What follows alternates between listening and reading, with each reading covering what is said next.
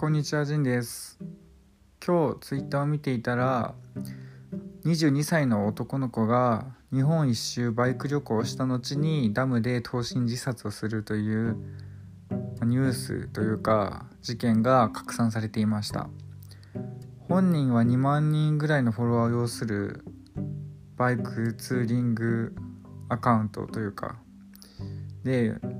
まあ、日本一周をしている状況をずっとツイートしてたようなんですよね。でいろんな景色見たりいろんな人に出会ったりして、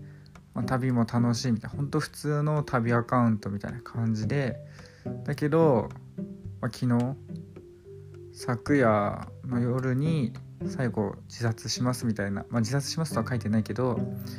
旅はここで終わりますみたいな感じであの投稿が終わってて今朝ニュースで自殺のニュースが実際に流れたということで、まあ、彼が死亡したということですね。でまあ理由についてはおそらくその発達障害と診断されたこと、まあ、診断されたことというか、まあ、発達障害として生きてきて、まあ、いろんな、ま、苦悩があったのではないかとそしてこれからも苦悩があるのではないかと、まあ、絶望して、まあ、亡くなったのではないかと思われます。私もその大学時代バックパッカーしたり、まあ、ついこの間もバックパックで一人旅したりして、まあ、いろんな旅人とかに会ってきてやっぱどこかしらみんな長期で一人で海外とかそうやって一人旅してる人って、まあ、どこかしらちょっと情緒に不安があるというか。まあ、情緒が不安定な部分がある人が多い気もしますね。まあ、何しろ、まあ、日本の生きづらさを感じて出てきた人が多いとは思うんですよね。まあ私ももちろん多分ある程度はそういう気持ちあるけどその起死燃料っていうのは全然ないし、まあ、正直ま8年間自衛隊行ったぐらいだからまあそんなになんだろうなんか社会性がないってわけでもなく結構誰とでもまあうまくやれるというか、まあ、うまくやれない人もいっぱいいるけどで仕事もまあやろうと思えばやれる。まあだけどやろうと思えばやれるけどやってないからもうダメなのかな、まあ、今無職だしね。分かんないけど、まあ、なんとなくその何て言うんだろうね、まあ、ショックというかそのこの男性がね、まあ、22歳という若さでしかもまあ、日本一周バイクで旅するっていうバイタリティがありながら最後その選択をするっていうのは、まあ、やはり少しショックですよね。まあ、かといってまあ共感できるところがあるかと言われると、まあ、正直自分は全然発達障害でもないしまあないんですけどなんだろうねまあ単純に自分も旅人期間があったから少し気になったなぐらいな感じですかね。まあ、まあ、それでまあちょっと生と死みたいなことについて少し考えててあのちょっと話それるけど今私は祖母の家にいるんですよね。で祖母はもう一人暮らし旦那が死んでもう10年以上経ってるんですよねだからずっと一人暮らしで、まあ、コロナの影響もあってもう2年以上ほぼ人と会話ほとんどしない生活をしててで私が今久しぶりにもう2週間ぐらいいるんですけど最初の方はやっぱり結構ボケてたんですよね。なんか話も何度も何度も同じ話するしちょっとかなりボケてるなっていう印象があったんですよね。だけどまあなんかやっぱ一緒に自分がしかも自分仕事してないからずっと一緒の家にいるから、まあ、結構喋ったりしててのそのせいか分かんないけどかなりねなんか最初と違う結構格尺としてきたというかなんかこうちゃんと会話が鮮明になってきたというか普通になってきたんですよね。テレビ見てても結構しっかり知ってるしなんか言ったことを聞き返しすることもほとんどなくなってきてやっぱ人と生活するってのは大事なんじゃないかなって思いましたね。まあ、ただ私はもうすぐもう出ててしまうんですけどまあ本当にその88歳の女性のまあ感じを、2週間ぐらい一緒に生活してて、まあ、なんだろうな、まあ、もう多分追い先は長くないというかだけどやっぱりなんだろうねその好奇心とかそういうものは普通にあってテレビもいろいろなんかこうしっかり見てるというかねなんか占いの番組とかずっと見てたり結構こう自分が見たいと思うものはちゃんと強く持っててそのテレビを見るんですなんか占いって結構不思議じゃないですか。そのすごいその若者とかが未来について思い悩む人のために占いってまああるような気がするんですけどそのでも占いがやっぱ好きで今も見てるっていうのはなんかちょっとまあ別に いいと思うんだけどなんかこうちょっとねなんだろうねそのそこまで、まあ、こう言っちゃ悪いけどそのそれほど未来がもう長くないっていう感じだしなんだろうその若者の占いをされてる番組に興味があるってすごい不思議な感じがちょっとしたんだけどすごく好きなんですよね。まあすごくいいことだと思うんですけどそうやってね興味があるものがちゃんとあるっていうのがねだからなんか面白いなと思ったり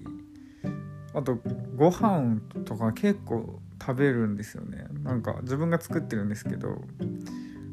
通に自分の量の8割ぐらいの量食べるからなんか全然やっぱなんだろうね食欲っていうのはやっぱ健康に生きてる限りは最後まであるんだなっていう印象ですね。そのまあ自分いろんな知り合いがいてまあ70近い知り合いもいるんです。その人はま大学の教授だった人ですけど自分の。その人もまあこの間会った時やっぱり、まあ、全然頭しっかりしててで食事量って結構自分と変わんないぐらいあったりしてあ全然70近くても食べるんだと思ってたんですよね。でその今祖母の様子を見てても、まあ、全然食べるんであ人間って なんか失礼な発見かもしれないけど結構708090近くなってもみんなしっかり食べるんだなみたいな感じですよね。そうその母方の祖父にも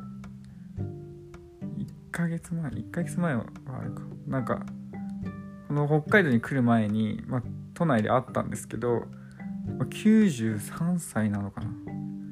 だけど普通にステーキ食ってましたからね、ま、だからなんか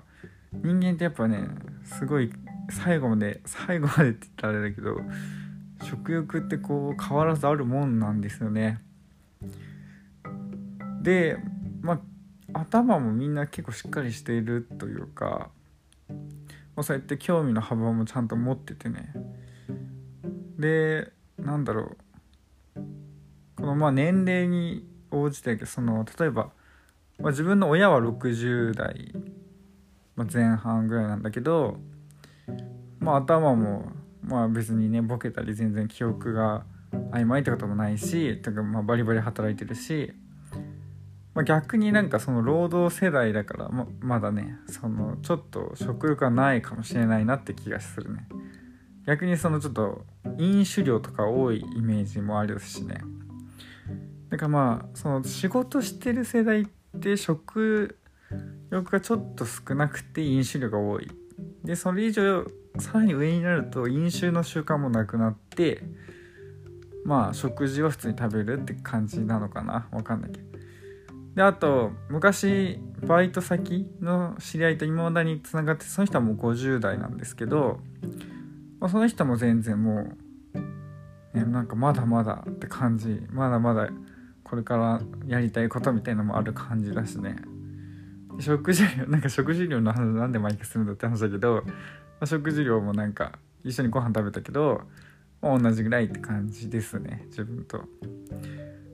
だからなんで人間って意外と多いてもね食事の量は変わんないなっていうのとなんだろう。まあその記憶とかは曖昧になってくるけどその記憶力とかは。弱くなってくるけど何かに好きなものに対する好奇心とかその興味を持つ力っていうのは結構最後まであるもんだなって思いましたね。でまあ逆になんだろうね。これ20代とかの方がなんかこう何とも言えないこの不安定さがやっぱあってなんかこう20代30代はやっぱ心がかなり揺れを動くよね。なんかまだ、まあ、未来が逆にすごいあるからこうなんていうか安定しないっていうのもあるだろうし、まあ、それは俺もそうなんだけどなんかこうなんて言うんだろうね。もうなんかある意味なんか生命力っていう意味ではあるんだけど思ったほどないみたいな感じって言えばいいのかな。なんかもっと俺らってパワーまあ俺らっつってももう俺は32だけど20代とかもねもっとパワーに溢れてるような気がするけど意外と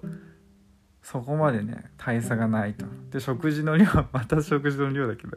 食事の量もねそのやっぱ変わんないんですよね、まあ、唯一すごいと思ったのは自衛隊いる時のまあ20代前半10代後半から20代前半の隊員後輩のね、食料食事量って言ったら大変なもんですよね。本当すごい胃袋してるって感じなんですけどそれ以外はやっぱそこまでめちゃくちゃ食うって人はいない。なんでこんなに食うことばっかになってんだろうね今。だからまあ食う力イコール生きるパワーなのかもしれないね。だから意外とみんな変わんないし逆に食う力が強い人はやっぱ強いよね。なんかネルギーが、まあ、そうでもないのかな、まあ、ちょっとなんかだんだん何言ってるのかよく分かんなくなってきちゃったけど、まあ、そんな感じですよっていう。そんな感じって何みたいな。でまあね最初の話に戻るけどだからなんかなんだろうね22歳で亡くなるっていうことを選ぶ。まあうん。そういう人もいるしねそ,、まあ、それが、まあ、なんだろうね。否定も肯定もできないというか、まあ、そういう選択は与えられてるわけだからまあしかも何て言うんだろう。ある意味すごい意志の強さですよね。日本一周して最後ゴールを決めてるっていうのは、まあ、ある種のなんだろう、まあ、行動力と決断力。